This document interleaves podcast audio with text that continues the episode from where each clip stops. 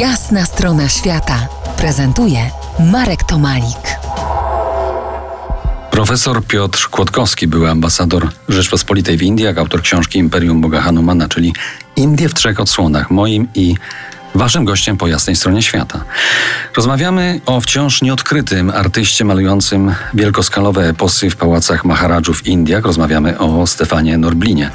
Wspominaliśmy, że udając się na wygnanie do Indii, musiał znać młodopolskie teksty Przybyszewskiego, Langego, a nawet Mickiewicza, które mniej lub bardziej wprost odnosiły się do duchowego pokrewieństwa Indusów i Słowian.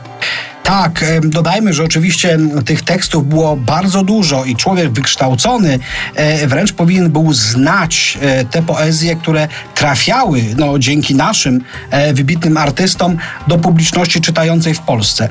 Zakładamy, że Norblin, który należał do elity ówczesnej II Rzeczpospolitej, musiał je znać. Musiał przynajmniej zapoznać się chociażby z tekstami Upanishadów dostępnymi w języku polskim, z dramatem Nali Damayanti. Musiał cokolwiek słyszeć o poezji Tagorego, laureata Nagrody Nobla, który zachwycał ówczesnych polskich poetów. E, kiedy znalazł się w Indiach, dodatkowo prawdopodobnie zapoznawał się e, z koncepcją budowy świątyń hinduistycznych, musiał wiele podróżować, musiał poznać bardzo wiele tajników sztuki indyjskiej. Ale o tym niewiele wiemy. E, niewiele się zachowało, bodajże jeden czy dwa listy pisane przez Norblina i troszkę zdjęć. To taka zgaduj zgadula, aby poznać życie Norblina jako nadwornego malarza Maharadżów indyjskich. Jest hipoteza na wpół potwierdzona, że Stefan Norblin malował nie tylko eposy Ramayany, ale także sięgnął po Kamasutrę. Tak, Stefan Norblin malował też portrety książąt i księżniczek.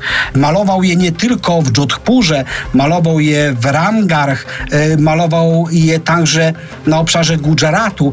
E, pracował dla kilku maharadżów. Rzeczywiście w jednym z pałaców e, odnaleziono dzieła, które ilustrują Kamasutrę. Natomiast ostatecznie mm, nasi specjaliści od malarstwa Norblina twierdzą, że to nie jest jego dzieło, albo też no, było malowane lewą ręką. Niektórzy żartobliwie dodają te sceny takie ostre z Kamasutry, sceny erotyczne, prawdopodobnie były jednak autorstwa jednego z uczniów Norblina. E, widać tą kreskę taką w stylu właśnie młodopolskim, widać te elementy też art deco, e, natomiast ta tematyka była jeszcze wówczas wstydliwa. Nie ma tam podpisu Norblina, bo na większości obrazów ten podpis jest. Możemy, jest ta sygnatura S. Norblin, więc możemy łatwo zgadnąć, kto był autorem. Tutaj w tym przypadku tego nie ma, ale rzeczywiście odnaleziono te obrazy w miejscu, gdzie mnóstwo jest dzieł norblinowskich. I to tak naprawdę pobudza naszą ciekawość.